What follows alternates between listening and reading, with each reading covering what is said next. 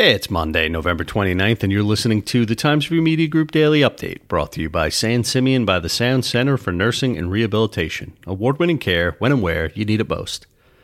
Southold is considering an amendment that would alter existing code to allow property owners to expand existing buildings for affordable apartments in Hamlet Business and Hamlet Locus or Halo zones. A public hearing on the proposed amendment is set for Tuesday, November 30th at 7 p.m. in Town Hall. Town code already allows property owners in certain zones to convert existing buildings into a maximum of six affordable apartments. The maximum number of apartments will not change under the proposal.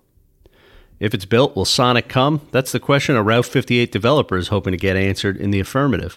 Inheritance Development Company LLC, the St. James based company that owns the 1.8 acre property across from Apple Honda, had previously sought Riverhead Town approval to locate a Sonic drive in restaurant on that site. Those plans go back as far as 2014, but in November 2020, an attorney for the applicant told the town board that Sonic was no longer part of the application, but they were trying to lure them back in.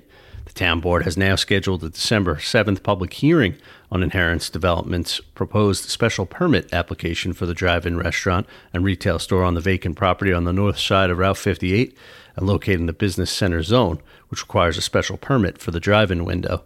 The meeting starts at 2 p.m. After an outpouring of community support, Peconic Land Trust has made plans to close on the purchase of 15 acres of waterfront property at Deep Hole Creek in Mattituck in coming weeks.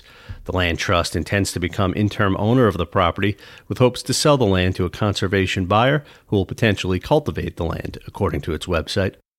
The purchase will be partially funded by $625,000 in donations raised by community members. Riverhead Town last week issued a stop work order to Island Water Park saying there was extensive site work being done that was not called for in the site plan. Island Water Park, which says it will become a major tourist destination when it opens, has been seeking approvals from the town for nearly 20 years. The park had received site plan approval from the town in 2013, but is now seeking to make amendments to that. The project received preliminary site plan approval from the town board in July, but is yet to receive final approval. Island Water Park is located on 42 acres within the Enterprise Park at Calverton and has been in the planning stages since 2003, when Eric Scott of Island Water Park purchased the property from the town for $714,000. Expect mostly sunny skies today with a high temperature near 43 degrees, according to the National Weather Service. The low tonight will be around 29. I'm Grant Parpan, and that's our update for Monday. Check back for more news throughout the day. Once again, today's report was brought to you by San Simeon by the Sound Center for Nursing and Rehabilitation. Award winning care when and where you need it most.